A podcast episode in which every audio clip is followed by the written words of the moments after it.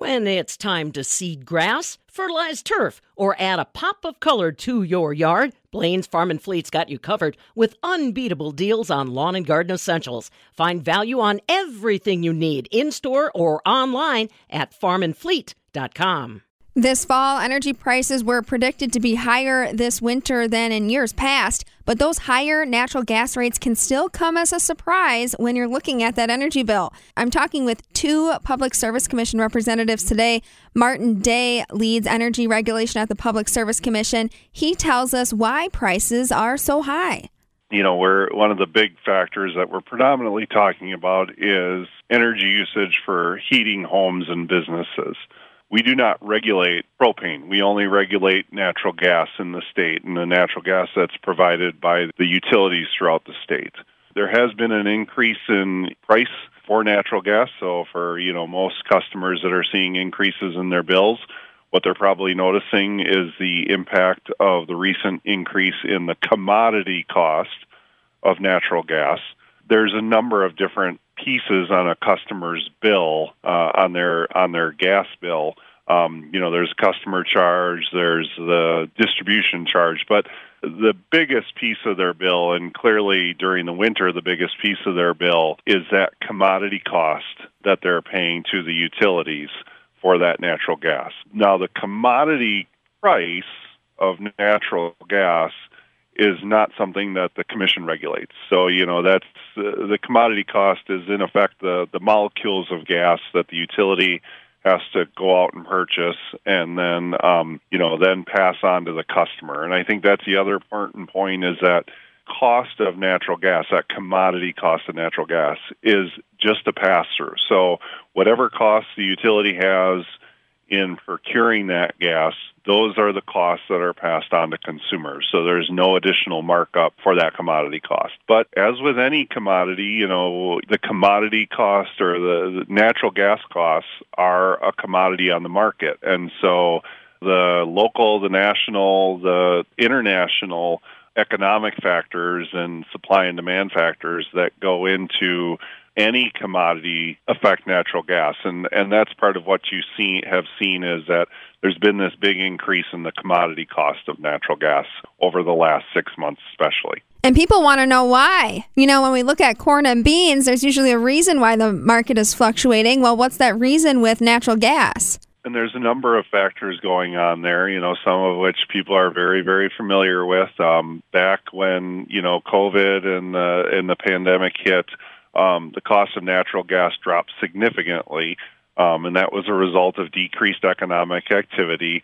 Um, a big part of the cost of natural gas has to do with, you know, um, the economic activity going again going on nationwide and even um, internationally now, and so like with most other economic, you know, most other commodities, the economics or the economic activity has a big part in what causes the prices to change. So you had a big drop when the, when the economy uh, was hit by the pandemic. Um, coming out of the pandemic, you know, you had a, a really large, quick increase in economic activity, but the uh, supply of natural gas throughout the throughout uh, North America, the supply didn't keep up with that pace. Um, natural gas is something that you know it requires a lot of infrastructure and a long lead time to uh, boost up production. And you saw, as you saw with many other uh, pieces in the economy, you had inflationary pressures where demand for natural gas was increasing much much faster um, then supply could keep up. You know, the producers of natural gas did everything they could to bring up supply, but you know, it takes time to bring those those resources online, and it just couldn't keep up, which resulted in um, a large increase in the cost. The other thing was this weather, the weather patterns this past summer. Um, natural gas is used pretty extensively for electric uh, power generation, and um, it was an extremely hot summer, and so you had a lot of uh, electric generation plants burning large amounts of natural gas. Uh, and so that also uh, increased demand for natural gas, subsequently increasing prices. Now, Martin, when you talk about the economy coming back to normal, well, some people would argue that it's not back to normal, right? We're still de- yep. dealing with this variant, and some folks are still, you know, nervous about going out. Businesses still aren't open to full capacity. So, does that mean that as the economy continues to get back to normal, natural gas prices will only go up? I can say the big price increases that we saw in the summer and the fall um, of this past year, uh, we have not seen uh, actually the prices um, in the futures looking out ahead. Um, the prices for future gas contracts have actually gone down. You know, you're right that as the economy continues to grow, there's going to be those pressures on natural gas supply. Um, you know, one, the producers have, have been doing everything they can to, to up um, production, but what we're seeing in the futures price is even with increased economic activity, we're not seeing that the future prices are going up. In fact, um, we've seen some leveling off and some decreases from the prices that we were seeing this past fall. And that's, of course, welcome news. But, Martin, what's going on on the national front in terms of securing affordable energy, securing enough supply here in the U.S.? Yeah, so the the production of natural gas has grown significantly uh, in the last ten years. There's a lot of uh, information out there about new exploration techniques and new sources of supply throughout the U.S. And in fact, the U.S. is, I believe, the leading producer now of natural gas. Um, and part of that success has been that we are now exporting. So you have liquefied natural gas, where we're actually exporting some of that supply.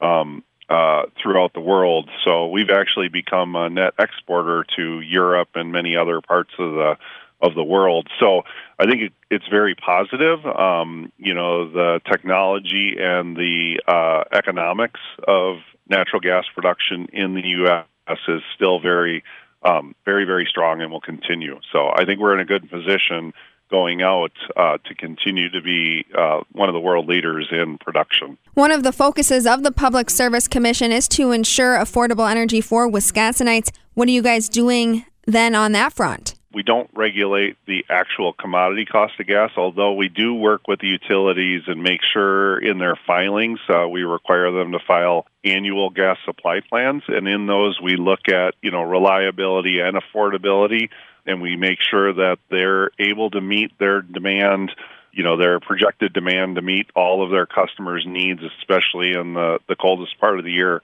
But we also look at price and how they can manage that price. And the utilities do quite a bit to try to keep the price spikes to try to really uh, level off those costs that consumers are, are paying. So some of the things they do, they will actually enter into, well, one of the things they'll do is they'll actually buy gas in the summer when prices are lower, and they'll inject that gas into storage so that in the winter, if prices are to go up or if prices were higher during those high demand periods, they're they're able to pull out the the lower cost gas during the winter. So they use storage as a price hedge. They also use a lot of financial instruments as price hedges. So they'll enter into contracts where they'll agree to a, a purchase price and they'll use that as a hedge to make sure that customers aren't going to see that volatile cost for that gas. So the utilities are doing a lot. The Public Service Commission works with them and makes sure that we um, regulate that part of their business. You know, again, the the key really is reliability and make sure that the customers have the gas that they need. But we also look at how they're hedging those that price uncertainty too. So I'll kick it over to Kristy to talk more about the programs, other programs that that the commission works on.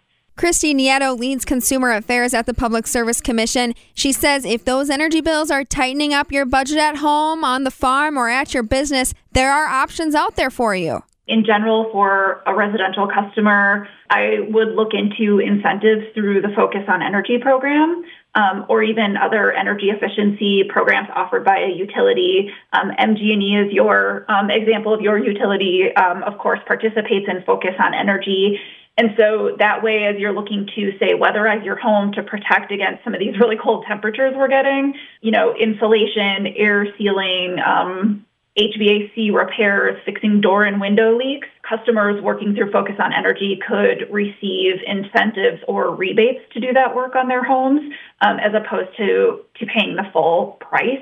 I would look at budget billing with your utility. So every utility has to offer budget billing on energy bills. The name is a little bit misleading um, because what budget billing really does is it takes how much you owe for your MG&E bill, say uh, for a year, and just divides that up by 12 and bills you that average bill amount every month. And then they true it up every six months and then every year. For instance, I'm on budget billing and I really like it because I'm not paying really low bills in the spring and in the fall and then kind of hit with those swings to high bills in the winter and the summer when I'm heating and cooling. Um, I have, you know, an average bill amount that I can expect every month. And um, as some of those natural gas and other types of impacts might change my bill and increase it, I see that increase kind of spread out over 12 months and, it, and it's a gradual impact, both increases and decreases. And I would say if customers have outstanding balances that are becoming difficult to pay, ask your utility about payment arrangements. Utilities are required to offer payment arrangements to residential customers, and most of the utilities out there offer those to commercial customers and uh, farm customers as well. Um, and especially, you know, particularly if there's a residential account, um, again, those are required, and those help essentially spread out an outstanding balance over a long period of time so that it's more manageable to pay. And if for some reason a customer um, can't reach a payment agreement with the utility, then they can always call the, the Public Service Commission and ask for help too. And, you know, finally, I would say there are residential customers who also are income qualifying for a lot of programs that are out there right now. Customers who are at 60% of the state median income likely qualify for a number of energy assistance programs. So those help with energy bills, furnace emergencies, so an, emergency repair or replacement, and even uh, no cost weatherization in the home. So to connect with those income qualifying programs, customers should call the Wisconsin Home Energy Assistance Program. There's a, a statewide customer care center, and it's just this one 1 800 number you call. And that 1 800 number actually connects customers with a number of programs. So it's, it's the energy programs I just mentioned, but there's also now water bill assistance, rental assistance, um, and even assistance with internet bills. So I'll give you that number as well. It is 1 800 506 5596, and that's that statewide assistance number. Yeah, it sounds like there's lots of programs and money out there for people to take advantage of. It certainly pays to look into those. That's exactly right. And I know I named a number of resources. You know, if folks out there are looking for digging into any one of these resources, they can always contact us at the Commission. We're happy to help. But you're right, there are just so many programs out there, um, again, for both customers who qualify with a lower home income um, and for uh, residential and commercial customers in general. Kristy, do you have anything specific to share with the agriculture community? Um, I would again go back to um, for agricultural customers the focus on energy programs. So, Focus on Energy has uh, quite a few um, really good incentives for agriculture for agricultural equipment and facilities um, to make all of those more efficient, whether it's lighting all the way to grain dryers. There, there's just a host of good opportunities within Focus on Energy for the agricultural community. Kristy Nieto and Martin Day joining us from the Public Service Commission. You can visit psc.wi.gov to learn more about Focus on Energy. You can also check out our programming. We have a Focus on Energy podcast series on our website, MidwestFarmReport.com. I'm Stephanie Hoff.